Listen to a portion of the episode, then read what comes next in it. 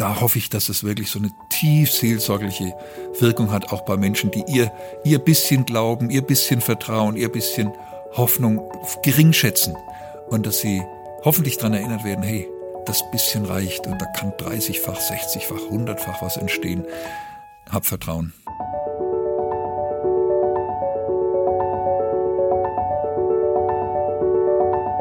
Der Flügelverleih.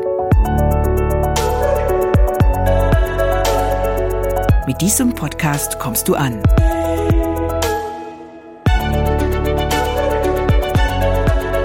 Bei Gott und bei dir.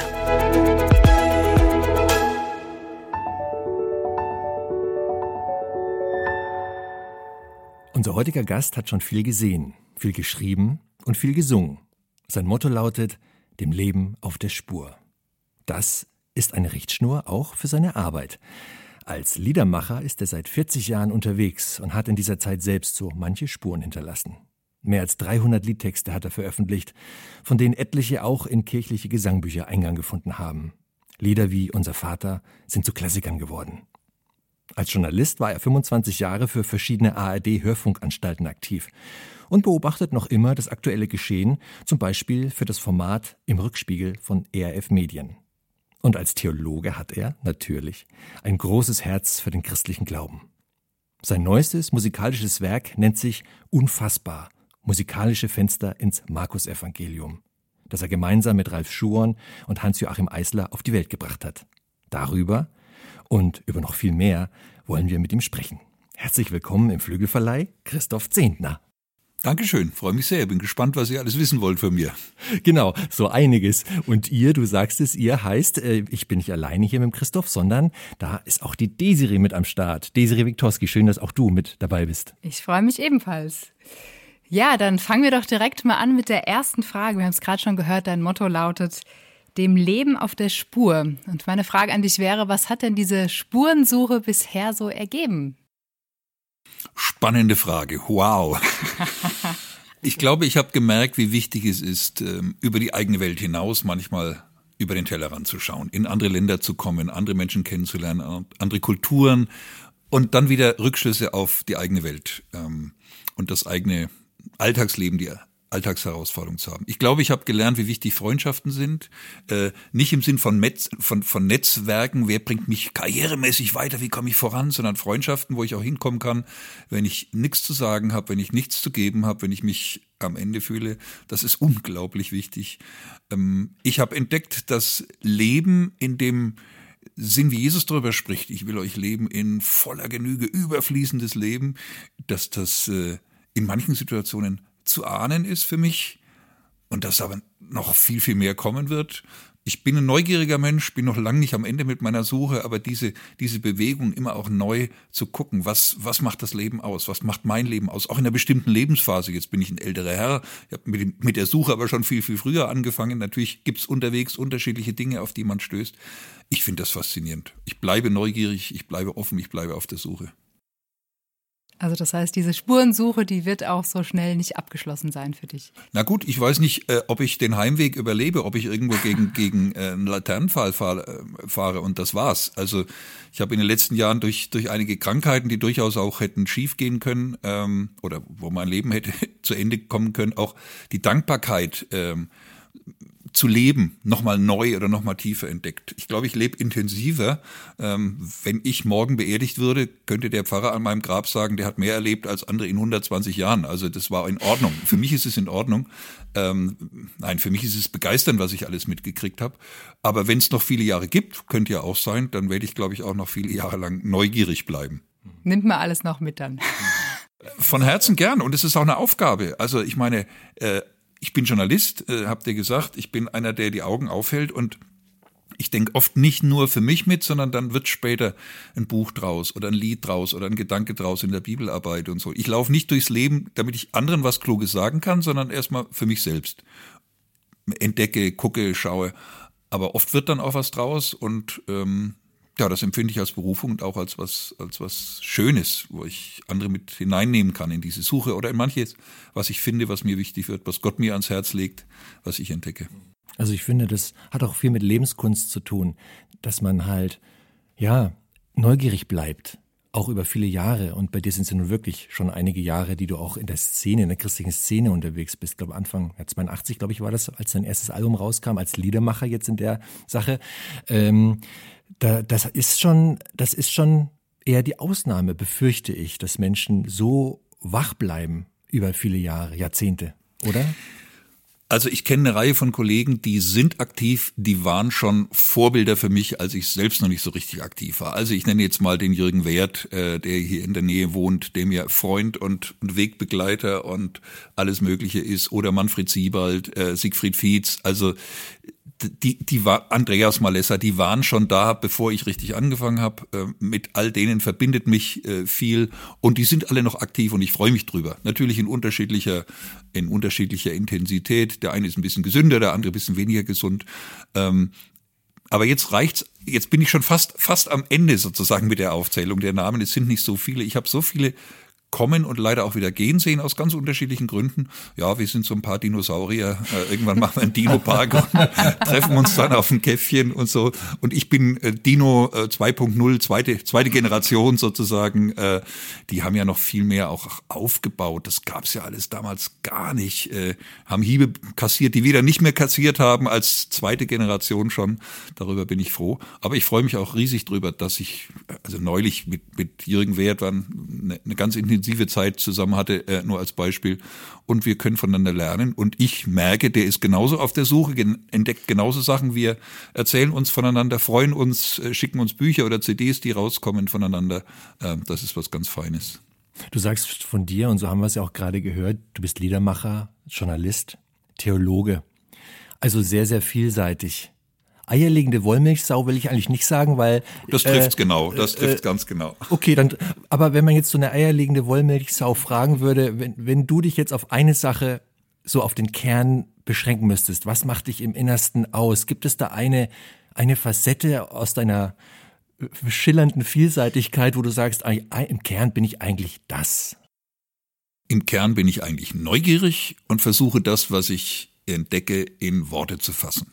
Also meine Lieblingsbeschäftigung ist eigentlich an einem Liedtext zu feilen. Und ich sitze und sitze und nächsten Tag nochmal und eine Woche später nochmal, dann kommt das Demo, was die Musiker mir schicken und dann merke ich, ah, die und die Formulierung stimmt nicht, das passt nicht so gut in den Rhythmus, wie ich dachte und nochmal und nochmal. Und das ist ein langer, langer Prozess. Wenn ich nur das machen würde, wird es mir wahrscheinlich irgendwann zu langweilig werden. Aber das, was ich dabei lerne, immer, immer, immer neu zu kontrollieren, drücke ich das aus mit diesen paar Worten, was mir wichtig geworden ist, was ich sagen möchte jetzt in einem konkreten Beispiel, ich habe einen Bibeltext, versuche da einen Liedtext draus zu machen aus einem bestimmten Aspekt. Ist es wirklich genau das, was ich meine? Oder ist es mal so das, das schnell hin, hingeworfene, so, was ja auch stimmt, aber was nicht ganz genau. Und dieses Feilen und immer nochmal und immer. Und dann soll es am Ende aber nicht wie, äh, wie, wie, wie äh, abgehobene Kunst, abstrakte Kunst wirken, wo man vielleicht ein bisschen ratlos davor steht, sondern soll sich ganz leicht anhören, man singt es leicht mit, gerne mit,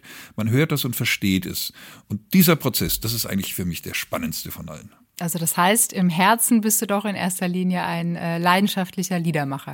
Ich bin auch ein leidenschaftlicher Prediger. Ich bin auch ein leidenschaftlicher äh, Autor, wenn ich jetzt in einem Buch sitze oder so. Da ist das ja jeweils ähnlich. Aber diese kleine Form des Liedes, des Liedtextes, wenige, wenige Sätze, äh, das ist schon, ja, das macht mich ganz stark aus. Also ich bin da, ich bin als 13-Jähriger dazugekommen, äh, fast wie die Jungfrau zum Kind. Ich habe mir nie vorgenommen, du machst mal Lieder oder so, aber das kam so und ich empfinde, das ist, das ist mehr Christoph Zehentner als jetzt die die Reportagenbücher, die ich geschrieben habe oder oder die verschiedenen äh, Hörfunkformate oder so. Ja, das macht mich schon ganz stark aus. Ich glaube, weil, also ich finde, in, in einem Lied ist man ja auch, hat man ja so eine komprimierte Form, äh, mit der man Menschen aber auch so intensiv berühren kann. Ich habe gerade neulich irgendwo gelesen, meistens erinnern sich die Menschen nicht äh, großartig an die Predigt, aber es gibt manchmal ein Lied im Gottesdienst, was einem noch tagelang nachgeht. Und ich glaube, da ist wirklich auch so eine so, so, so ein geistliches Fund einfach äh, in der Musik verborgen. Ne? Ja. Und es ist natürlich die Musik im Sinn von die Komposition, die ich in der Regel andere machen lasse. Das ist ganz, ganz wichtig. Es ist aber auch die Art und Weise, wie der Text ankommt und mit Hilfe der Musik und in Kombination mit der Musik äh, wirkt. Und da gibt's eine rationale Ebene, ich höre den Text und verstehe ihn, aber es gibt ganz viele Ebenen drunter, äh, im, im Bauch, in der Seele, im Herzen, die funktionieren oder auch nicht. Unterschiedliche Menschen reagieren ganz anders. Ähm, ich war vor nicht allzu langer Zeit mit Werner Hux, äh, gar nicht weit weg von hier in der Hohen Mark, äh, wo eine Reihe von Menschen sind, die Auszeit brauchen, aus welchen Gründen auch immer, die mit, mit ähm, psychischen Belastungen, Herausforderungen dort sind. Und ich wusste nicht, und es war auch gut so, wer von denen, die da jetzt sitzen, ist Patientin, äh, wer ist der Oberarzt, äh, den Chefarzt kannte ich, der hatte mir vorher ein Glas Wasser gegeben, wer ist Besucher, wer ist Angehöriger, ich hatte keine Ahnung. Und wir haben gesungen und es war so eine Dichte und so eine Intensität, weil ich gemerkt habe, die Menschen, die da sind, fast alle, jedenfalls so, wo ich sie sehen könnte, äh, wo ich sie sehen konnte, die erwarten auch was. Die sind auch offen. Die sind wie ein Schwamm und wollen was hören. Und meine Lieder sind da mehr, als wenn ich gepredigt hätte oder wenn ich nur die Texte verlesen hätte. Und dieses, dieses Ganze, auch in den Reaktionen, die dann zum Teil ähm, darauf kamen auf das Konzert, hat mir gezeigt, ja, es hat sich total gelohnt, an diesen Liedtexten zu arbeiten. In dem Fall ging es um das Programm Ganz bei Trost, was ich schon vor einigen Jahren geschrieben habe. Ähm, Reaktionen auf Jesaja, also Jesaja-Texte, Jesaja-Zitate, die ich dann zu Liedern gemacht habe. Es hat sich total gelohnt, daran zu arbeiten und einige Menschen haben an dem Abend was, was erlebt, was sie, glaube ich, auch noch mitnehmen. Ähm, was könnte es Schöneres geben? Ja, das hört man öfter von Menschen, die so auf der Bühne stehen, egal in welcher Eigenschaft, dass sie auch so viel bekommen aus dem Publikum. Natürlich geben sie auch etwas, aber es ist ein Geben und Nehmen, auch wenn das mhm. Publikum auch wenn es erstmal wie ein, wie ein Monolog klingt, äh, mhm. aber das Publikum gibt zurück und das, was du da schilderst, das passt da auch wieder sehr gut rein, so diese Erfahrung, das gibt einem als Künstler auch so viel. Ähm, Unbedingt. Und wir haben ja gerade die letzten Jahre erlebt, was fehlt, wenn das weg ist. Also ich bin äh, auf meine alten Tage nochmal äh, in, in Facebook live gegangen und, und YouTube und habe alle möglichen Faxen da gemacht und, und äh, regelmäßig auch äh, Leute zu mir eingeladen oder mich bei denen eingeladen per Zoom-Konferenz und da haben dann 100 oder 150 oder wie auch immer Leute zugeguckt parallel und so. Ich habe alles Mögliche gemacht in dem Bereich, weil nichts schlimmer ist als keine Inspiration zu kriegen. Ähm, und trotzdem es hat eine Menge gute Reaktionen gegeben. Ich bin froh, dass ich das gemacht habe. Trotzdem ist es ganz anders, wenn man sich so wie wir jetzt gegenüber sitzen kann, sich in die Augen schaut, sich zuhört, äh, sich riecht, sich schmeckt. Na, schmecken nicht unbedingt, aber jedenfalls sich so, sich so keine, keine Sorge, ich will nicht, ich werde euch nicht abschlecken. Äh, äh, ihr wisst, was ich meine. Also dieses, äh, ich mag den Begriff ganzheitlich nicht so, weil der ist so ein bisschen live inflationär. Und in Farbe. Ja, live und in Farbe und fühlbar und äh, erlebbar. Und das ist besser als alles andere.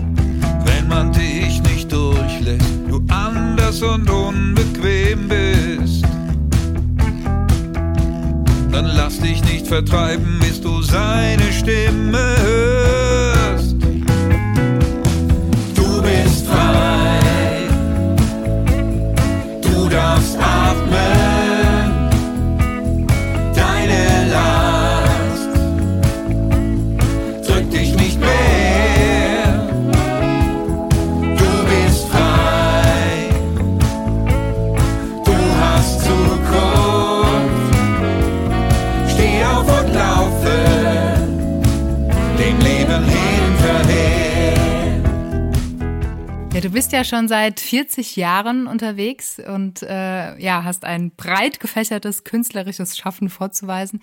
Wenn du jetzt so zurückblickst auf die letzten 40 Jahren, gibt es so eins, zwei Momente, die dir ganz besonders in Erinnerung geblieben sind? Oder verschwimmt das auch alles als so eine große, bunte Erinnerung? Zwei Momente fallen mir ein. Ähm, ich wusste ja nicht, dass diese Frage kommt. Das eine, was mir als allererstes einfällt, vor einigen Jahren habe ich zusammen mit Manfred Steiger Beziehungen, Fenster in die Welt der Psalmen rausgebracht. Ein, ein Album, wie lange ist das her? 20 Jahre, 25 Jahre. Und da ist dieses Lied drin, bei dir bin ich zu Hause, bei dir baue ich mein Nest, ich möchte bei dir bleiben, weil du mich leben lässt, was in der Zwischenzeit in vielen Gesangbüchern gelandet ist. Aber relativ kurz nachdem wir dieses Album gemacht hatten, waren wir in Südafrika für eine kleine Tournee in deutschsprachigen Gemeinden. Und ich werde nie vergessen, dass ich dieses Lied mit dem Manfred zusammen mit der Gemeinde singe und eine junge Frau geht äh, von einem zum anderen und sammelt die Kollekte ein. Ich glaube, das war in Johannesburg in der Stadtmission, wenn ich mich recht entsinne.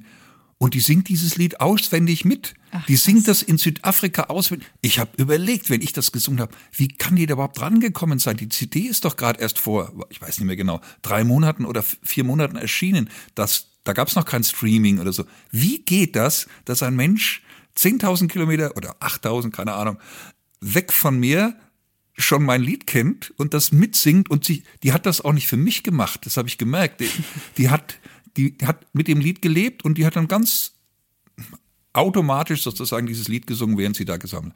Boah, dachte ich, was haben die da für eine Kraft und für eine Reichweite? Und das andere, was mir einfällt, ähm, 2006 Einladung von den beiden Militärgeistlichen, die damals in Kabul äh, die deutschen Soldaten ähm, begleitet haben. Und wir haben, äh, Samuel Jersak und ich, äh, sind mit einer Bundeswehrmaschine dann dahin, dahin gefahren worden, sind über Kabul gekreist, weil es unten irgendwie gerade gedonnert und geblitzt hatte oder irgendwelche Angriffe waren. Jedenfalls muss, wurden wir geparkt in der Luft und dann ging es relativ steil runter. Es war alles sehr speziell. Und dann haben wir da vor, weiß ich nicht, 100, 120 äh, Soldaten und äh, einigen Entwicklungshelfern in, in Kabul ein Konzert gemacht. Äh, in Kabul, in Afghanistan. Das gehört schon auch zu den Sachen, wo ich mich heute manchmal zwicke und denke, habe ich das wirklich erlebt? Das ist doch unglaublich, dass meine kleinen christlichen Lieder mich in so eine Situation hineinbringen.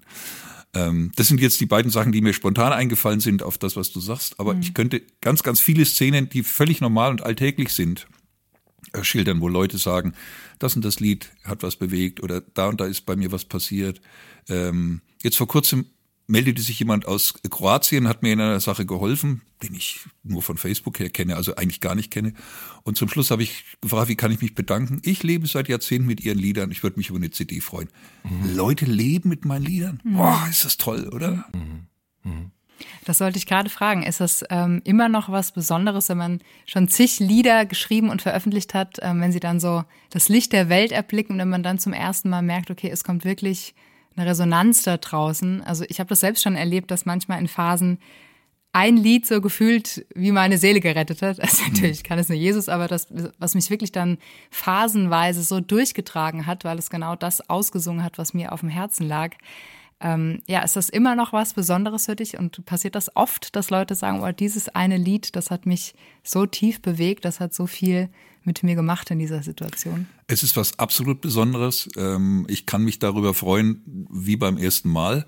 Ach, Und wenn schön. ich längere Zeit gar keine solche Reaktion habe, dann vermisse ich sie fast. Ähm, mhm. es ist nicht häufig. Es ist nicht so, dass das jetzt jede Woche passiert oder so. Aber genau wie du das gerade äh, formuliert hast, sagte mir eines Tages ein, ein ja, flüchtiger Bekannter, ich kenne ihn nicht sehr gut, dieses und jenes Lied hat mein Leben gerettet ähm, man muss dazu sagen, er ist Schauspieler und äh, mhm. vielleicht hat er es ein bisschen dramatischer formuliert, aber es war für ihn in einer bestimmten, ganz, ganz schwierigen Lebensphase ein Rettungsanker, an dem er sich festgehalten hat. Und jetzt sage ich genau, wie du das einschränkend gesagt hast vorhin, ist es natürlich nicht dieses Lied, sondern die Botschaft des Liedes, die in dem Fall auf die Begegnung mit Gott äh, hingewiesen hat. Das ist irre. Äh, Mal haben mir Eltern geschrieben, ist auch schon ein paar Jahre her. Äh, wir haben vor einem halben Jahr unser Kind beerdigt, aber wir wollen uns bedanken, das wäre nicht zur Welt gekommen, wenn es dein Lied sei willkommen, das sich an ein behindertes Kind richtet, nicht gegeben hätte. Wir haben mit, mit Hilfe dieses Liedes die schwere Entscheidung getroffen, das Kind auszutragen. Es ist nur vier Jahre alt geworden, es war schwerst behindert, aber es war eine ganz wertvolle Zeit. Vielen Dank, dass du dieses Lied geschrieben hast. Wenn ich euch das erzähle, habe ich Gänsehaut. Das ist doch mhm, unglaublich. Ähm, das kann man nicht als Masche machen. Das kann man, man kann sich nicht vornehmen, jetzt, jetzt rette ich Leben oder so. Aber vom Glauben zu singen, Glaubenserfahrungen zu teilen und dann zu merken, der Heilige Geist nutzt das oder das richtige Lied kommt beim richtigen Menschen an. Wenn ich das über längeren Zeitraum nicht mehr hätte, wenn ich über einen längeren Zeitraum den Eindruck hätte, ach, das finden alle oder finden einige ganz nett, was ich mache, aber ja, das bewegt nichts. Ich ich glaube, das wäre für mich ein Grund, dann halt nicht mehr so öffentlich zu sein. Wahrscheinlich würde ich trotzdem Lieder schreiben, aber dann, dann mehr für mich oder, oder weiß ich nicht. Mhm. Ähm, das ist für mich äh, das, das, das, das Schönste oder das Wertvollste oder das auch, was wieder motiviert, weiterzumachen. Ich habe so viele Lieder äh, veröffentlicht. Du hast vorhin von 300 gesprochen. Ich zähle gar nicht mehr. Das sind wahrscheinlich noch ein paar mehr. Also 300 steht. Die habe ich von deiner Webseite. Ja, ja, das weiß ich. Ich habe zwischendurch überlegt, ob ich eine höhere Zahl, aber ich müsste erst mal durchzählen. Ich habe keine Ahnung. Ist auch nicht wichtig. Aber ich habe immer wieder auch das Gefühl, muss ich überhaupt noch was schreiben? Ich habe ich hab doch schon zu fast jedem Thema was gesagt. Und dann kommen solche Reaktionen von irgendwem. Und da denke ich, ja, ich muss noch mal was schreiben. Vielleicht, vielleicht kann ich zu dem Thema Gnade oder oder oder äh, Gericht Gott oder jetzt habe ich ein, ein, ein Lied, äh, habe ich nie über das Thema geschrieben, über die Endzeitreden Jesu im Ui. Zusammenhang mit dem neuen Album. Wow, Krieg und Kriegsgeschrei und so, also das ist nicht gerade äh, happy happy clappy und alle freuen sich, äh, aber ist es nicht wäre das nicht furchtbar, wenn ich den den Menschen äh, etwas auf das ich selbst stoße vorenthalte und sage, versuche meine Worte zu finden, da, da, das, da müssen wir auch mal hinschauen. Das dürfen wir nicht ignorieren oder einigen äh, äh, panisch agierenden Weltuntergangsaposteln überlassen, sondern was, was will denn Jesus? Und äh, so, dann schreibe ich eben darüber ein Lied und vielleicht in zehn Jahren wieder zum gleichen Thema oder ich weiß hm. es nicht. Hm, die Quelle versiegt nicht. Ähm, ja, sie sprudelt, äh, aber es ist manchmal auch längere Zeit Pause. Ich brauche auch so, einen, so einen gewissen, so einen gewissen äußeren Druck, den ich mir selbst mache. Also es ist nicht so, dass ich da sitze und und denke, ah, was kann sie jetzt mal schreiben und so, sondern äh, entweder ein Thema springt mich total an und ich merke jetzt, da muss mal irgendwas entstehen, dann dauert es aber manchmal noch Jahre. Oder aber ich nehme mir vor, ich gehe jetzt auf ein bestimmtes Projekt und das soll ungefähr dann und dann fertig sein mit dem und dem und dann fange ich an, für mich so eine Timeline zu machen. Ähm, das brauche ich. Also so ganz automatisch aus mir heraus, wie man das so von echten Künstlern hört. Ich halte mich da nicht für, für einen Künstler, sondern so ein Kunsthandwerker. So ganz automatisch ist das bei mir nicht. Ich werde nicht wach und habe plötzlich das Lied im Kopf oder so, wie manche das erzählen. Ich bin, ich habe den, ich habe den Hammer in der Hand und den Meißel in der Hand und versuche da an dem, an dem riesen Marmorblock rumzuhämmern und das wegzumachen, was da nicht hingehört. Manchmal gelingt's schneller, manchmal dauert's lang. Ähm, ja, Kunsthandwerker, das bin ich vielleicht. Ich würde sagen, ich glaube, es geht auch den allerwenigsten so. Also wir hatten jetzt ja auch schon ein paar Musiker hier im Flügelverleih sitzen und da war jetzt noch keiner dabei, der gesagt hat, also durch spontan Inspiration ist das komplette Album entstanden, sondern eher es gibt so diese eine, ja vielleicht wirklich auch so göttliche Eingebung, so ein mhm. Funken, mhm. eine Inspiration und dann fängt halt die harte Arbeit erst an. Ne? Also ich habe äh, immer wieder von, von jungen Liedermacherkollegen in früheren Zeiten so Mails bekommen, oder Mails gab es noch nicht, Briefe bekommen, Demo dazu, äh, dieses Lied hat mir der Herr gestern geschenkt. Ähm, äh, dann überlege ich mal kurz, gestern, also und heute hat es schon aufgenommen und, und nein, heute ist es bei mir schon in der Post. Also der kann sich bestenfalls zwei Stunden oder drei Stunden damit beschäftigt haben und genau so hört sich das auch an, äh, das Lied. Nicht immer, aber oft. Also, aber dann äh, darf man ja auch nicht sagen, ne, wenn es der Herr geschenkt genau, hat. Genau, und dann kann ich nur sagen, entweder der Herr hat einen schlechten Tag, wovon ich nicht ausgehe, oder du hast dich vielleicht ein bisschen verhört. Hör noch mal hin. Mhm. Also, mhm. Ähm, ja, das gibt es, äh, dass man auch mal einen Entwurf hat und das stimmt, das gibt es. Aber das ist, äh, wie du es gesagt hast von den Kolleginnen und Kollegen, das ist absolut selten. Bevor wir über dein neuestes Kunstwerk sprechen, was viel mit dem Markus-Evangelium zu tun hat, würde ich ganz gern noch äh, zwei andere Worte zusammenbringen, über die wir gerade so gesprochen haben. Einmal das Schlagwort Momente und äh, das Wort Glaube. Jetzt werden wir ja alle nicht als Christen geboren, zumindest nicht als gläubige Christen. Wie ich würde ganz gerne mal über deine Glaubensreise sprechen. Gab es für dich einen Moment, der glaubenstechnisch für dich ganz wichtig war, wo du gemerkt hast, die Sache mit Gott, das ist eine Sache, an der komme ich nicht vorbei. Die, da ist mehr dran. Mhm. Also ich habe nicht so einen klassischen so eine klassische Bekehrung mit einem konkreten Datum oder so. Ich bin im guten Sinn reingewachsen in meiner Familie, in der Kirchengemeinde und so.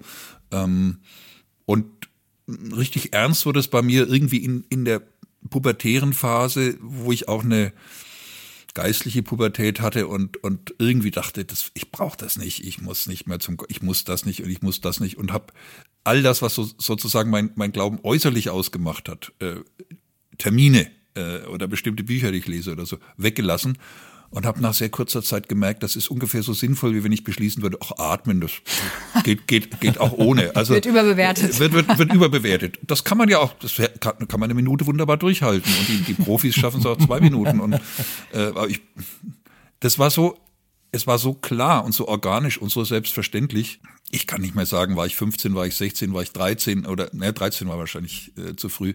Aber das war, das war für mich nochmal so, ein, so, ein, so eine ganz persönliche Bestätigung. Also ich plapper jetzt nicht was nach, was ich von anderen gehört habe. Das war mir immer wichtig, äh, ältere Geschwister im Glauben, die mich begleitet haben.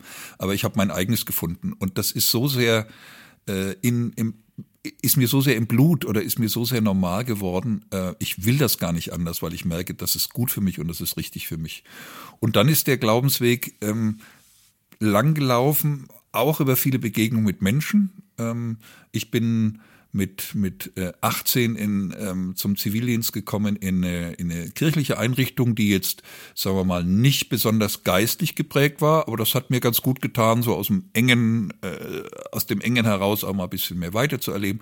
Dann war ich fünf Jahre lang beim Evangeliumsrundfunk, das war dann wieder äh, sehr eng, beziehungsweise also theologisch, aber da habe ich dann die Weite der Allianz kennengelernt. Das war mir vorher völlig neu. Ich hatte keine Ahnung von Freikirchen oder Baptisten oder Charismatiker. Ich hatte, ich hatte wirklich keine Ahnung. Und dann später, nachdem ich fünf Jahre beim ERF äh, schon gearbeitet hatte, äh, habe ich evangelische Theologie studiert, also habe mich mich und die Familie ernährt als als Journalist und und Liedermacher und habe daneben ähm, Theologie studiert in Marburg. Habe ich wieder ganz neue Sachen gelernt. Das hat mein Glauben nicht durcheinander gebracht, sondern erweitert und so so ist das ja, auch eine Suche. Vorhin haben wir über, über die Suche nach dem Leben gesprochen. Äh, manchmal habe ich das Gefühl, ich verstehe heute als 61-Jähriger viel weniger von Gott als, äh, als 15-Jähriger. Äh, die Fragen werden größer oder die, die, die, die, äh, ja, die, die, die Dinge, die ich nicht beantworten kann und nicht nur für andere nicht beantworten kann, sondern auch für mich selbst beantworten kann. Die, die Bereiche werden, werden gewichtiger. Gleichzeitig aber äh, ist, ist meine Liebe, meine Begeisterung, meine Faszination mitgewachsen. Und ich merke, ich kann vieles stehen lassen. Bin gespannt, ob es mal die Möglichkeit gibt, äh, später so auf der grünen Wiese mit Gott drüber zu sprechen und zu sagen, warum musste das damals so passieren? Ich bin potzauer, dass dieser Mensch mhm. das erleben musste. Ich bin potzauer. Erklär's mir bitte. Keine Ahnung, ob wir im Himmel noch solche Fragen stellen, aber der mhm. Journalist in mir, der Skeptiker in mir, den drängt es. Und dann gibt's doch auch sowas in mir, vielleicht ist das Altersweisheit, ich weiß es nicht, vielleicht beginnt das langsam. Es gibt Gründe. Gott, Gott hat sich da mhm. irgendwas dabei gedacht. Es ist, lass das einfach mal stehen. Jetzt nimm mal, nimm mal deinen kritischen Verstand da weg, lass es einfach mal stehen.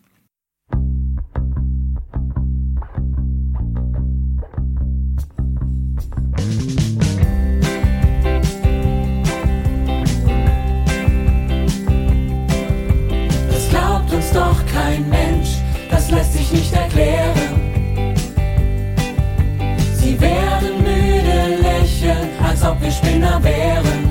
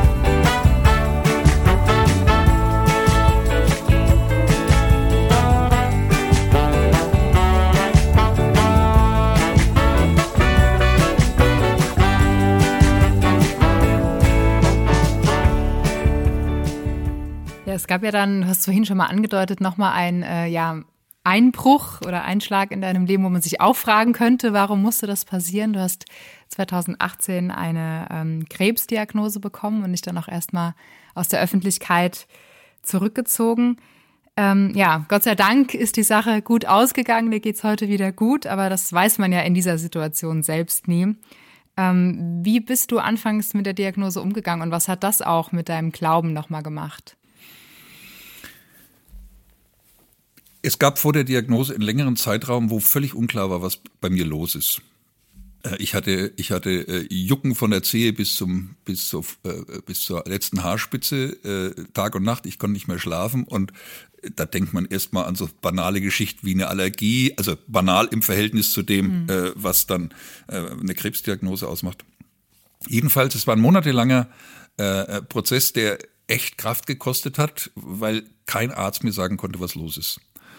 Und das hört sich blöd an, aber als dann klar war, ich habe Lymphknotenkrebs und äh, dieser Krebs hat selten, aber in meinem Fall war es eben so, diese, diese Nebenwirkung, dass es anfängt zu jucken.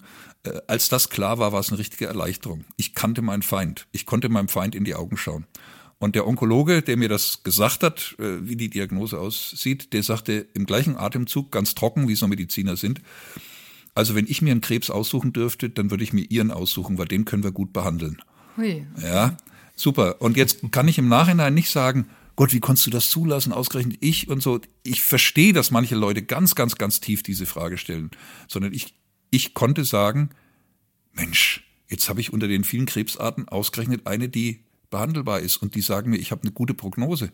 Und das Unglaubliche ist, dass dieses Jucken dafür gesorgt hat, dass man das ganz früh entdeckt hat. Ich bin ganz am Anfang erwischt worden. Wenn es nicht gejuckt hätte, hätte ich das wahrscheinlich erst ein, zwei Jahre später gemerkt und dann wäre es möglicherweise zu spät gewesen. Also äh, ich lege mir das nicht irgendwie ähm, rosarot zurecht oder so. Ich neige, ich neige zu Klartext, aber da sind so viele Sachen passiert unterwegs, wo ich gedacht habe, danke Gott, das ist unfassbar, was, was ich jetzt hier am Positiv, Positiven im Negativen erlebe.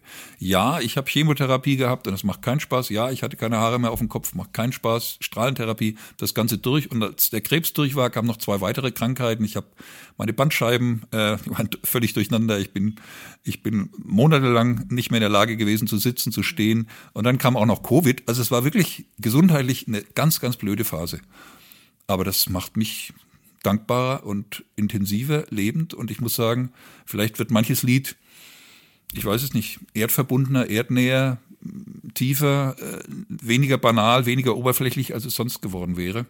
Wenn ich heute mit Leuten spreche, die leiden, ähm, muss ich sagen, mir geht's vielleicht viel besser als dir, aber ich hab, kann dieses oder jenes nachvollziehen. Ich kann es ahnen und ich habe ein Ja dazu auch im Nachhinein. Mhm.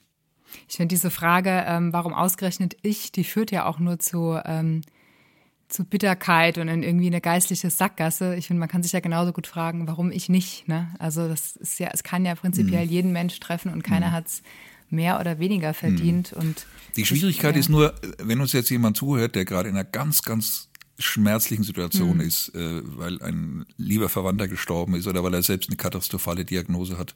Das kann total oberflächlich klingen, was wir jetzt gerade, was ich gesagt habe, was du gesagt hast. Und das möchte ich auf gar keinen Fall. Äh, ich möchte aber schon, schon Mut machen, darüber nachzudenken. Hilft mir das, wenn ich mich jetzt über diese Frage zergrübele, warum ausgerechnet ich? Hilft mir das? Was hilft mir? Was, ganz egoistisch mal, was hilft mir weiter?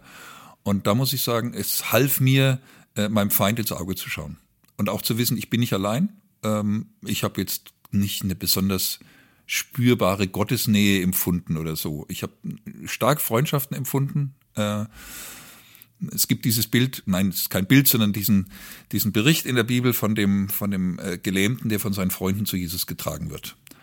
Und äh, ich war, glaube ich, oft der, der andere zu Jesus getragen hat. Und dann stelle ich mir so vor, da, da, da liegt einer auf der Matte und kann sich nicht rühren und wir sind dann zu dritt, zu viert und jeder packt an einem Zipfel an und dann, dann gehen wir da in Richtung des Hauses, wo Jesus drin ist. Und da sitzen unglaublich viele Leute und die, wenn das keine engen Freunde wären, dann wären die schon wieder umgekehrt und gesagt, ach komm, wir kommen morgen wieder oder übermorgen.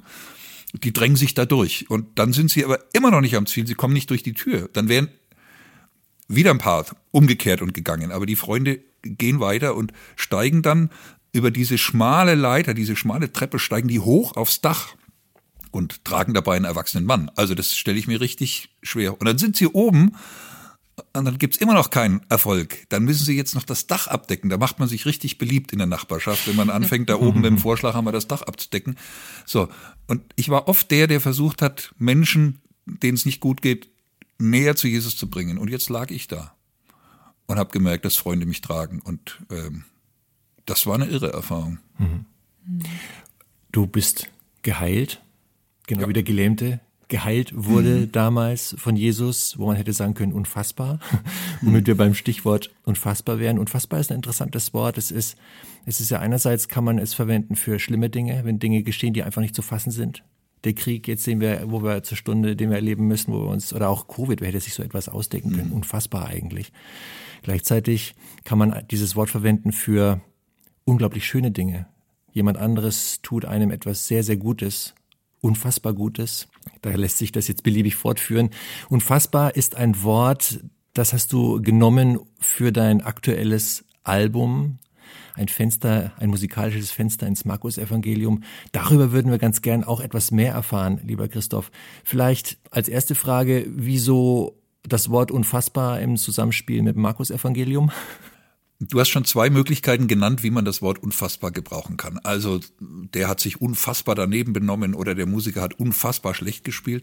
Meine Beobachtung ist, dass das Positive an unfassbar immer häufiger in unserem Sprachgebrauch vorkommt. Ähm, zumindest bei jüngeren Menschen. Also etwas ist mega krass, unfassbar und es ist dann von vornherein klar, das ist toll, das ist Jetzt hätte ich fast gesagt geil, aber das darf mir wahrscheinlich in, in so einem äh, seriösen Podcast nicht.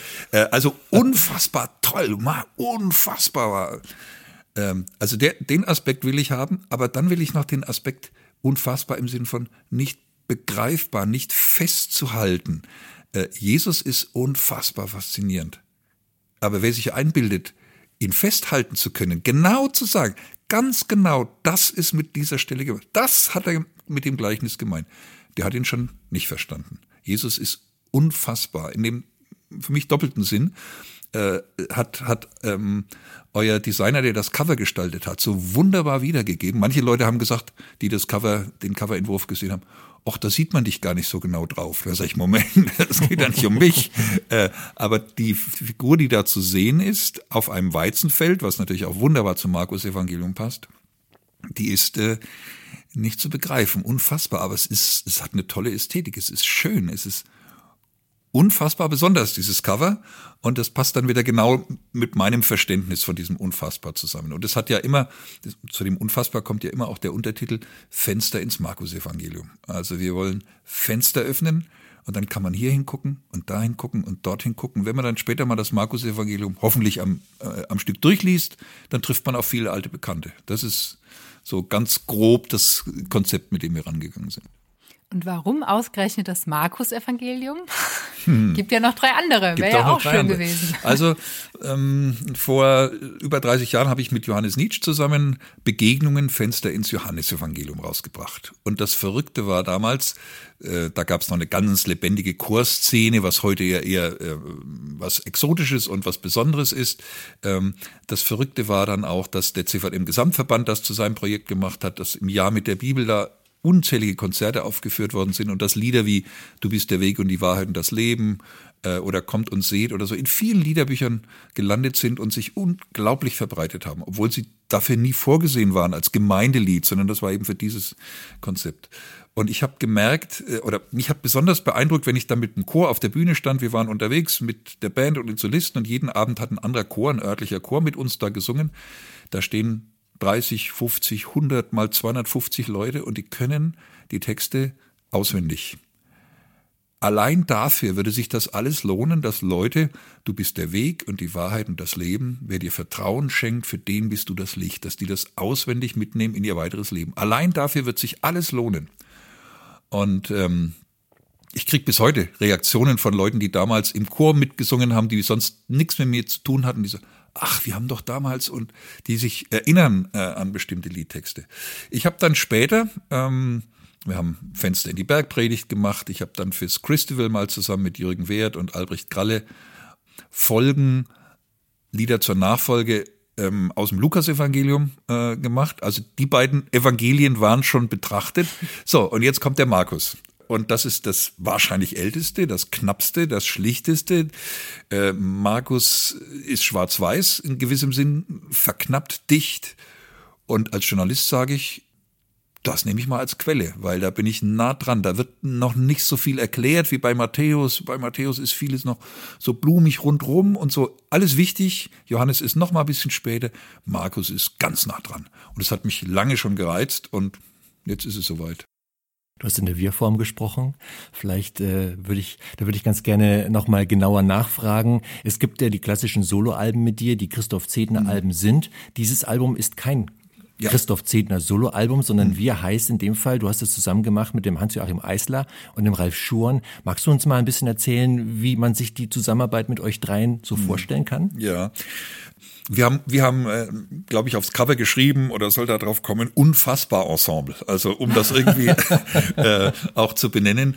Ähm, es ging schon los in meinem Kopf und ich habe die beiden angesprochen. Mit dem Ralf arbeite ich seit Jahren zusammen. Der begleitet mich bei Konzerten. Der hat auch schon viele der Lieder komponiert, die auf der Was zählt CD, also meinem aktuellen Soloalbum, äh, drauf sind. Ein, ein Musiker aus Herrenberg, der viele, viele Chöre begleitet, eine Kabarettistin begleitet, in Bands spielt, eine ganz große Vielfalt hat und eine ganz stark dienende Sicht hat, also unterstützen möchte, das rausbringen möchte, was ich an Ideen habe und nicht sich in den Mittelpunkt stellen, sondern das musikalische Projekt oder mein Text oder das hat mich immer äh, äh, sehr beeindruckt bei ihm. Und Hans-Joachim Eisler ist von diesem Ansatz her ganz ähnlich und der ist noch stärker in der Chorszene äh, verankert, ist der Popkantor der Württembergischen Kirche, leitet den Laki Popchor, das ist so eine Art Auswahlchor der Chorleiterinnen und Chorleiter in dieser, in dieser Landeskirche, die immer wieder Alben rausbringen. Es gibt Chormappen, an denen sich dann viele andere Chöre orientieren und, und, und. Die beiden habe ich äh, eingeladen. Ich weiß, dass die äh, auch gut miteinander können, auch bei anderen Sachen zusammenarbeiten, habe gesagt, ich möchte mit euch ein richtig großes Werk machen. Und dann guckten die erstmal und beide kennen Begegnungen von früher und Felsenfest, manches haben sie davon gespielt und so äh, und waren, glaube ich, fast ein bisschen, ähm, ja, haben das als Ehre empfunden, aber auch als Last. Oh, äh, früher hat das Johannes Nietzsche gemacht. Das ist für uns alle in der Szene eine, eine, eine Größe. Äh, ja, da, da, da hat man großen Respekt, äh, Hochachtung davor und jetzt sollen wir das machen? Ja, und dann fingen wir an. Und ich hab, hatte zu der Zeit, als ich die gefragt habe, hatte ich schon die ersten Texte fertig. Und dann ist es bei mir immer so, dass ich die Texte liefere. Und wenn ich dann mal so einen ganzen Schwung habe, dann setze ich mich zusammen. Und dann haben die überlegt, wer, wer macht welchen Text und äh, äh also wer komponiert äh, welche Melodie zu welchem Text und so ist das Stück für Stück entstanden. Und dann hat sich auch herausgestellt, die äh, Instrumentalgeschichten und die Aufnahmen, das liegt beim Ralf und die Chorgeschichten, sprich auch Chorsatz und Zusammenstellung des Chores liegt beim, beim Hanse. Also niemand sagt Hans-Joachim zu ihm, alle sagen Hanse, deswegen wird mir das sicher auch noch das ein oder andere Mal rausrutschen. Und das ist natürlich eine ganz, ganz lange Arbeit und äh, jetzt bin ich unglaublich froh, dass sie abgeschlossen ist. Zwischendurch war es manchmal zum Verzweifeln, äh, weil so viel dazukommt und dann auch noch Covid. Du hast ein paar Sänger ins Studio eingeladen, einer hat Covid, äh, dann mussten wir erst wieder gucken, haben einen neuen Termin und, und, und. Aber jetzt haben wir es fertig und, und ähm, die Zusammenarbeit mit den beiden ist für mich deswegen auch so toll, weil das, weil die beide eine Generation unter mir sind. Die haben zum Teil auch andere Hörgewohnheiten, das ist klar. Und bei manchem Schlagzeugsound dachte ich schon, mm. und dann habe ich es mir nochmal angehört, habe ich mit Ralf nochmal telefoniert, dann hat er mir erklärt, warum gerade da das trashig klingen muss und nicht, okay, und jetzt klingt's trashig und ich habe ein ganzes Jahr dazu.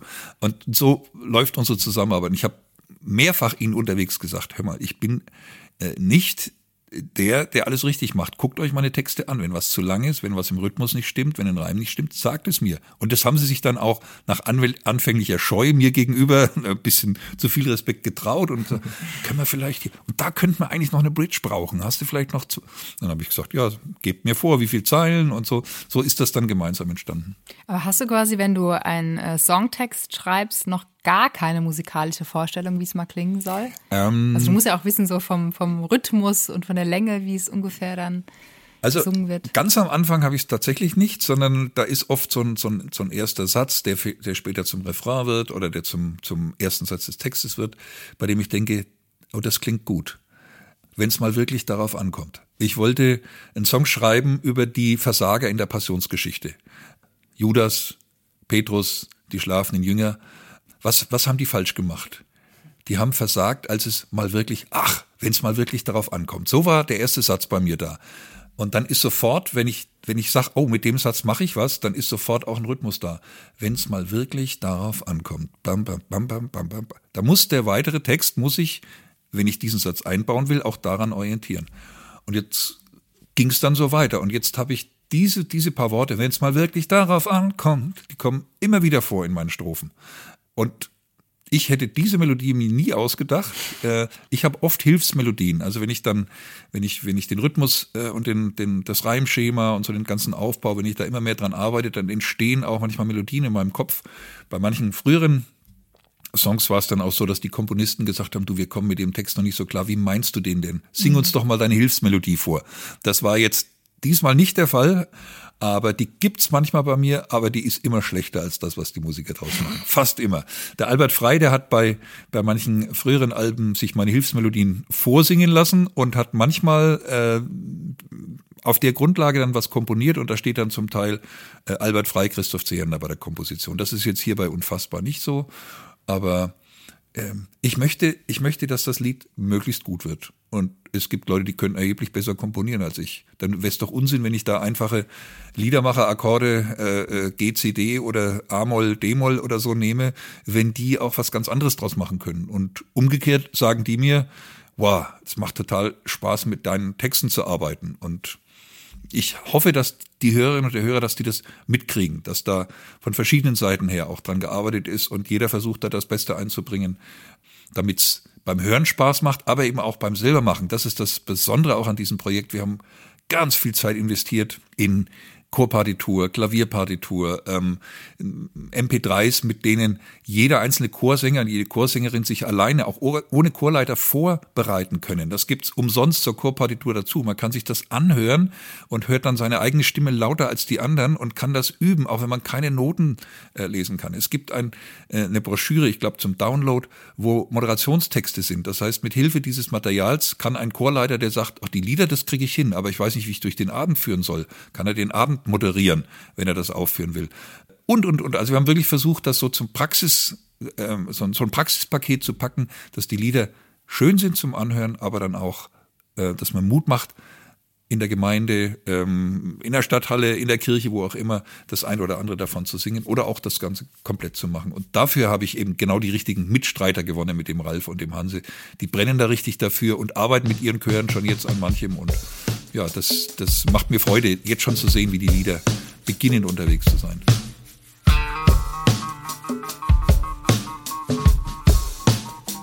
Wenn's mal wirklich darauf ankommt wird so mancher Maulheld schwach und verdreht aus Angst die Wahrheit. Denkt, da kräht kein Hahn danach, wenn's mal wirklich darauf ankommt. Wird so mancher plötzlich still, statt beherzt zu dem zu stehen, zu dem er gehören will. Wenn's drauf ankommt, halten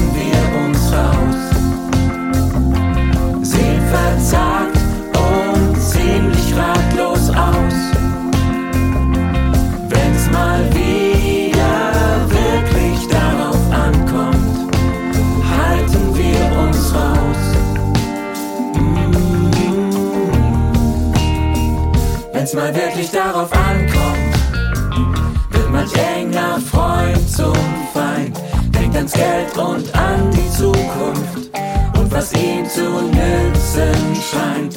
Wenn's mal wirklich darauf ankommt, wird verraten und verpetzt, wird die Liebe überwältigt,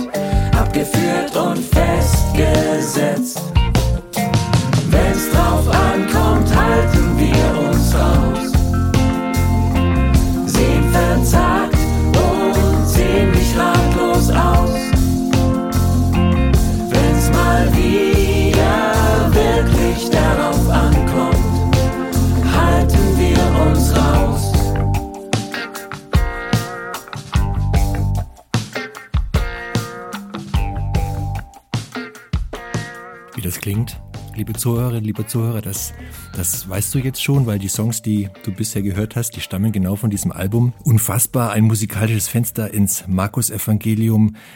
Christoph, du hast gerade gesagt, wenn es mal wirklich drauf ankommt, ist einer der Songs. Wie ist das bei dir? Gab es für dich so einen Moment, an dem es mal drauf angekommen ist, wo du für dich gemerkt hast, hm, ich habe gerade die falsche Entscheidung getroffen. Das war gerade blöd. Im Blick auf dieses Projekt? Nee, insgesamt auf, auf dein Glaubensleben, auf dein Leben als Christ, so dieses, dann darauf spielt es ja wahrscheinlich an, dieses mhm. authentische, ich bin mm. Christ und ich glaube mm. das. Wie lebe ich das ganz mm. praktisch dann? Ja Wenn es drauf ankommt, vor allem dann, mache ich den Mund auf oder in welchem Kontext auch immer. Ja, also ich würde sagen, dauernd. Ich bin doch ein, ein Mensch, der eins weiß, wenn er morgens aufsteht, ich werde Fehler machen an diesem Tag. Ist doch klar. Motivierender Start. Ja, aber es ist so. Aber ich, also geistlich gesehen, ich darf auch Fehler machen. Äh, Pekka fortiter, sagt, sagt Luther, Sünde tapfer. Äh, sündige tapfer. Weil es hat ja keinen Sinn, so zu tun, als wäre ich ein vollkommener Mensch. Äh, ich verkrieche mich, damit ich bloß keinen Fehler mache, das wäre doch völliger Unsinn. Ja, triff Entscheidungen, geh voran, sprich mit Menschen. Aber ich habe vor nicht allzu langer Zeit mit einem Menschen Klartext gesprochen und hab aufgelegt am Telefon und dachte, boah, hoffentlich ging das nicht völlig in die Hose. Da war ich kurz davor, wieder zum Telefon zu greifen und nochmal anzurufen. Da dachte ich, vielleicht wird es dadurch noch schlimmer. Also natürlich kenne ich solche Situationen. Und das ist ja auch, ähm, das Lied endet ja nicht damit, dass ich sozusagen den Aufruf starte, äh, bleib tapfer, wenn es mal wirklich darauf ankommt, seid besser, als es die Jünger gemacht haben. Ist doch Quatsch, wir sind doch nicht, wir sind doch nicht authentischere Glaubenszeugen als die Jünger, die Jesus so nah waren. Der hat eine Truppe zusammen von lauter Leuten, wo wir uns identifizieren können. Der eine vielleicht mehr mit Judas und die andere vielleicht mehr äh, mit, mit Thaddäus, von dem man sonst wenig weiß, oder mit, was weiß ich, XY. Es gibt eine Reihe von Jüngern, den Namen lesen wir da, aber wir wissen praktisch nichts über die. Und mancher kann sich mit so jemandem besser identifizieren als mit dem Lautsprecher Petrus, mit dem Großmaul.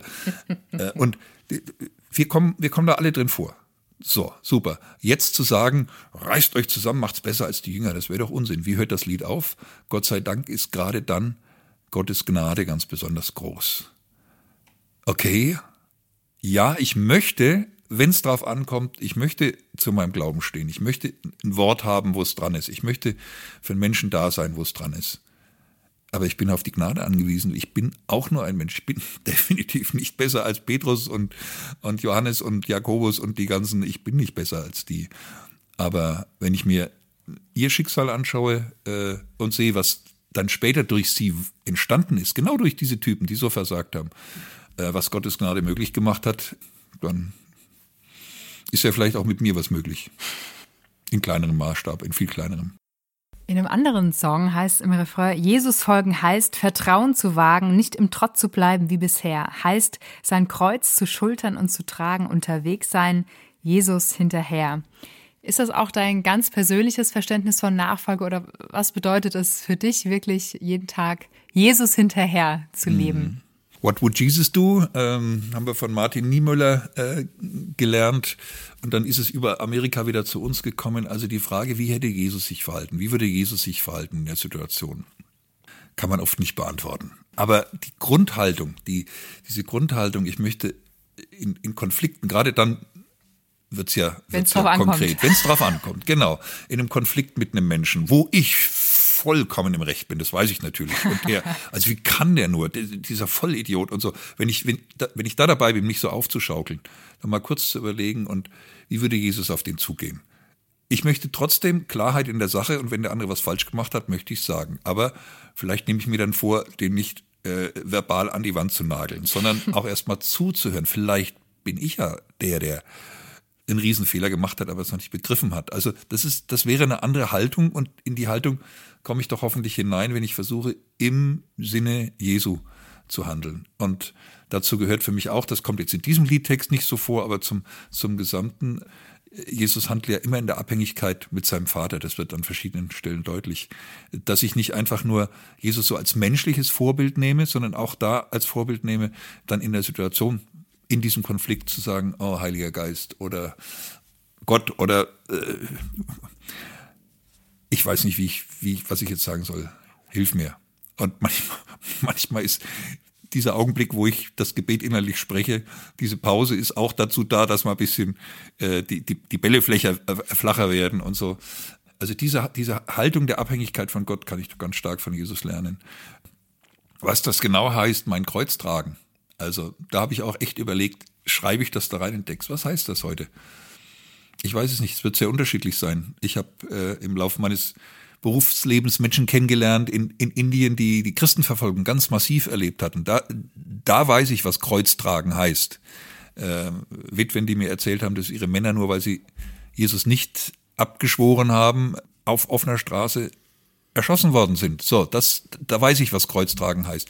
Was heißt es bei mir? Vielleicht heißt es auch erstmal wahrnehmen, dass es jetzt gerade überall in der Welt an verschiedenen Stellen Christinnen und Christen gibt, die die Nachfolge in einer viel, viel tieferen Art und Weise erleben, erleiden müssen als ich und konsequent bleiben.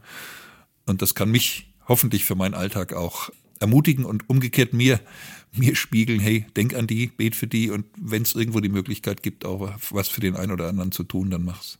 19 Lieder sind auf der auf dem Album gelandet. Wir sind schon sich, verrückt, gell? Pass, passen so viele Songs überhaupt auf so, eine, auf so eine CD, aber es ist so.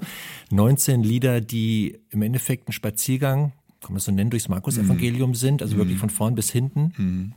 Ja, es gibt eine Rahmung, äh, ein Titelsong unfassbar, äh, der sozusagen von von Augenzeugen, äh, die darüber nachdenken, ob sie das jetzt erzählen sollen, äh, gesungen wird. Unfassbar, unglaublich, un, unmöglich, äh, ein Luftschloss, ein Traum offenbar. So klingt's, doch wir können bezeugen, wir haben es erlebt, es ist wahr. So beginnt der Rahmen und dann kommen wirklich wichtige Szenen. Ich will nicht sagen die wichtigsten Szenen da kann man auch im Nachhinein noch überlegen, hätte das noch reingemusst, musste das wirklich rein und so. Aber wichtige Szenen, 17 Stück aus dem Evangelium. Manchmal habe ich auch in einem Liedtext manche Szenen zusammengefasst, so wie das, worüber wir schon gesprochen haben, jetzt mal wirklich drauf ankommt.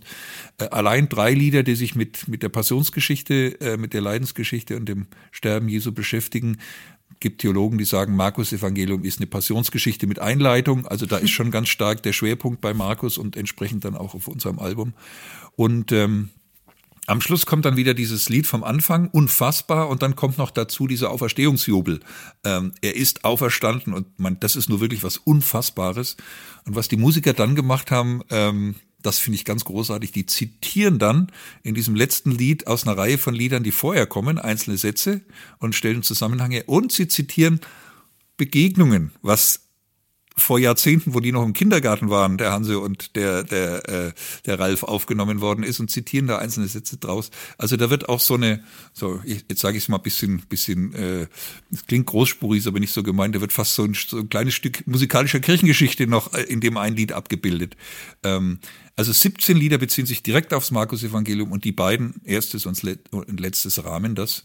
Und ja, man spaziert äh, durchs Markus-Evangelium und erlebt die Taufe Jesu mit ähm, und, und den Geist, der wie die Taube auf uns herabkommt, erlebt manches Wunder mit, ähm, erlebt diese ganz berührende Szene mit äh, von der Frau, die auf Jesus zukommt und um Hilfe für ihre Tochter bittet und er weist sie ganz schroff ab und sagt, ich bin hier für mein Volk da und nicht für dich. Und sie lässt sich nicht abschütteln. Da haben wir als Gast Dania König gesungen, äh, gewinnen können, die das ganz stark singt. Große Ehre für mich, so ein kleines Duett mit, mit Dania zu machen. Also so geht man da durch und ja, lernt ganz viel vom Markus Evangelium kennen. Und äh, unser größter Wunsch wäre, dass mancher denkt, jetzt wollen wir noch mal gucken, was da eigentlich steht, äh, was die sich stimmt ausgedacht haben. So? Stimmt das? Ja, stimmt das auch so? Prüft's nach. Äh, mhm. Und ähm, dann haben wir eigentlich unser Ziel erreicht, wenn wenn Menschen durch dieses Fenster nicht nur so aus der Ferne gucken, so mit dem Fernglas sozusagen, äh, sondern dann auch mal äh, die CD weiterlaufen lassen oder auch ausmachen von mir aus und sich dem Bibeltext äh, nähern. Und dazu wollten wir so viel wie möglich äh, Hilfsmittel liefern. Ich glaube, bei allen Notenausgaben, bei überall dort, wo der Text auftaucht, immer steht dabei, welches, welcher Bibeltext da verarbeitet ist. Immer. Und das, äh, also es ist, glaube ich, auch mehrfach überprüft. Wahrscheinlich sind noch drei Fehler drin. Äh, aber das war uns immer wichtig. Es geht nicht in erster Linie um unsere Songs. Es geht ums Markus-Evangelium. Es geht um den, der, der da in unfassbarer Weise dargestellt wird. Und da wollen wir euch hinhelfen. Da wollen wir euch Brücken bauen, da wollen wir euch Fenster öffnen und wenn ihr Freude habt, dann öffnet diese Fenster dann weiter für andere und singt die Lieder und macht was damit. Gibt es unter diesen 19 Songs trotzdem einen, der eine ganz besondere Bedeutung für dich hat? Es gibt einige, die eine besondere Bedeutung für mich haben. Der Auferstehungssong. Ich habe seit Jahren versucht, äh, ein Auferstehungslied zu schreiben, das mich selbst begeistert. Und es ist mir bisher noch nicht geglückt. Also es gibt bei Begegnungen einen, es gibt äh, ich weiß gar nicht wo, ich habe zwei oder drei Mal das Thema Auferstehung ähm, getextet und das sind alles gute Kompositionen und so, aber es waren 80 Prozent oder 90 Prozent. Und jetzt dieses Habt keine Angst, das ist ein solcher Ohrwurm, ein solcher Hit. Das Verrückte ist, durch verschiedene Umstände hat eine Frau, die ich nicht kenne, eine Lehrerin, dieses Lied als Demo bekommen. Und dann hat sie bei mir angefragt, ob sie das auch mal in der Schulklasse vorsingen, äh, äh vorspielen könnte. Und dann habe ich gesagt, warum nicht? Sie können uns ja dann schildern, wie das war. Und dann hat sie es in ihrer vierten Klasse vorgespielt und dann hat's, wollten die Kinder das direkt nochmal hören und haben dann mitgesungen und dann beim dritten Mal sagten sie, dürfen wir die Schuhe ausziehen und tanzen. Und dann fingen die Kinder an, zu dem Auferstehungslied zu tanzen. Sie hatten vorher Auferstehung durchgenommen im, im Rallye-Unterricht und in der nächsten Stunde wollten sie wieder dieses Lied äh, hören. Und die Lehrerin war so begeistert, weil sie das offensichtlich von ihren Schülern nicht kennt, dass die auf Lieder so reagieren. Und wir waren so begeistert, weil wir an Kinder überhaupt nicht gedacht hatten. Aber diese kindliche Art und Weise auf das Lied zu reagieren vielleicht auch genau das zeigt, was das Lied auslöst. Habt keine Angst, der Herr ist auferstanden, der Chor und dann Halleluja und es ist einfach total gelungen, finde ich. Ich glaube, das ist eine Komposition vom Hanse. Ich weiß manchmal gar nicht ganz genau, wer was vertont hat. Wunderbar musikalisch äh, vom, vom Ralf bearbeitet.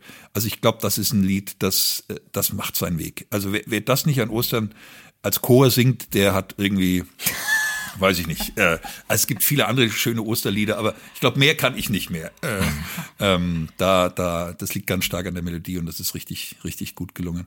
Und ein anderes, es ist völlig anders, ein weites Feld. Ähm, das Gleichnis vom vierfachen Ackerfeld habe ich als Kind so gehört. Pass bloß auf, dass der Samen, den Gott in dein Leben wirft, nicht, nicht unter die Dornen kommt oder dass die Vögel kommen, den wegpicken und dass, dass er nicht auf Steiniges. Pass bloß auf, sei vorsichtig und so ganz drohend. Vielleicht steckt das auch so ein bisschen drin. Aber was ich jetzt erst kapiert habe in der Vorbereitung auf Unfassbar, da gibt's ein kleines bisschen Erde. Wie groß das ist, steht da nicht. So ein bisschen, vielleicht am Rand. Das ist guter Boden. Und dieses Samenkorn verdreißigfach, versechzigfacht verhundertfacht sich. Das ist doch völlig egal, was mit dem Rest ist, oder? Also ich sehe da nur ein, ein Samenkörnchen und so ein klein bisschen Boden und Gott sieht, wow, Weite, Weite. Da, das ist ein Gleichnis nicht, das mir Angst einjagen soll, sondern ein Gleichnis, das mir Mut macht. Hey, der hat ganz andere Möglichkeiten. Ein weites Feld ist deine Seele, ein weites Feld und Gott sät aus. Und das ist musikalisch so schön umgesetzt. Wir haben das ein paar Mal jetzt schon in Gottesdiensten, in Konzerten gesungen. Ähm, die Leute können das gleich mitsummen oder auch mitsingen oder so. Da hoffe ich, dass es wirklich so eine tief seelsorgliche Wirkung hat, auch bei Menschen, die ihr, ihr bisschen Glauben, ihr bisschen Vertrauen, ihr bisschen Hoffnung gering schätzen. Und dass sie hoffentlich daran erinnert werden, hey, das bisschen reicht und da kann 30-fach, 60-fach, 100-fach was entstehen. Hab Vertrauen. So gegen Ende unseres Gesprächs, finde ich, müssen wir unbedingt in Habt keine Angst reinhören, denn das ist doch genau die Botschaft. Mindestens die, die du, liebe Zuhörerin, lieber Zuhörer, aus unserem Gespräch mitnehmen kannst. Und wir hoffen, dass du es auch tust. Also dann hören wir doch mal rein in Habt keine Angst.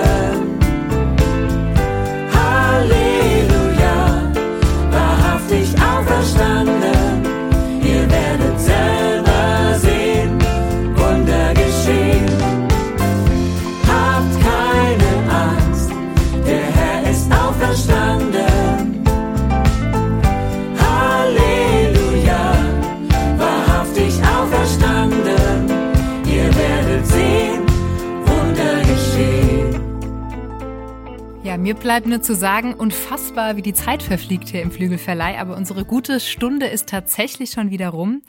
Lieber Christoph, vielen, vielen Dank für diese Fenster in dein Leben und dein Wirken und auch für all die gesungenen, gesprochenen und geschriebenen Worte, die du in den letzten Jahrzehnten in die Welt ausgestreut hast. Und auch dir, liebe Zuhörerinnen, lieber Zuhörer, sagen wir herzlichen Dank, dass du wieder mitgeflogen bist im Flügelverleih. Wir hoffen, die Zeit war für dich genauso wertvoll wie für uns. Und wenn du jetzt noch mehr über Christoph Zehntner erfahren möchtest, dann schau doch einfach mal auf www.christoph-zehntner.de vorbei oder folge ihm bei Instagram und Facebook. Das neue Album, über das wir gesprochen haben, Unfassbar, musikalische Fenster ins Markus-Evangelium, ist erhältlich auf unserer Website www.gerd.de oder auch bei dem Buchhändler deines Vertrauens, der sich auf jeden Fall über Unterstützung freuen würde.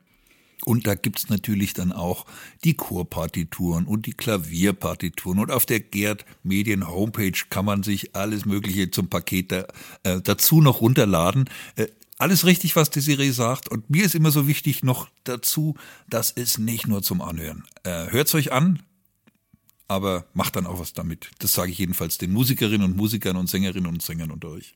Jawohl, das ist jetzt auch eine geschmeidige Überleitung zu meinem Endsatz. Ich wollte nämlich damit schließen, dass ich dir wünsche, dass auch du bald sagen oder sogar selbst singen kannst. Unglaublich, unmöglich, unfassbar. Ein Luftschloss, ein Traum offenbar. So klingt's, doch wir können bezeugen, wir haben's erlebt, es ist wahr.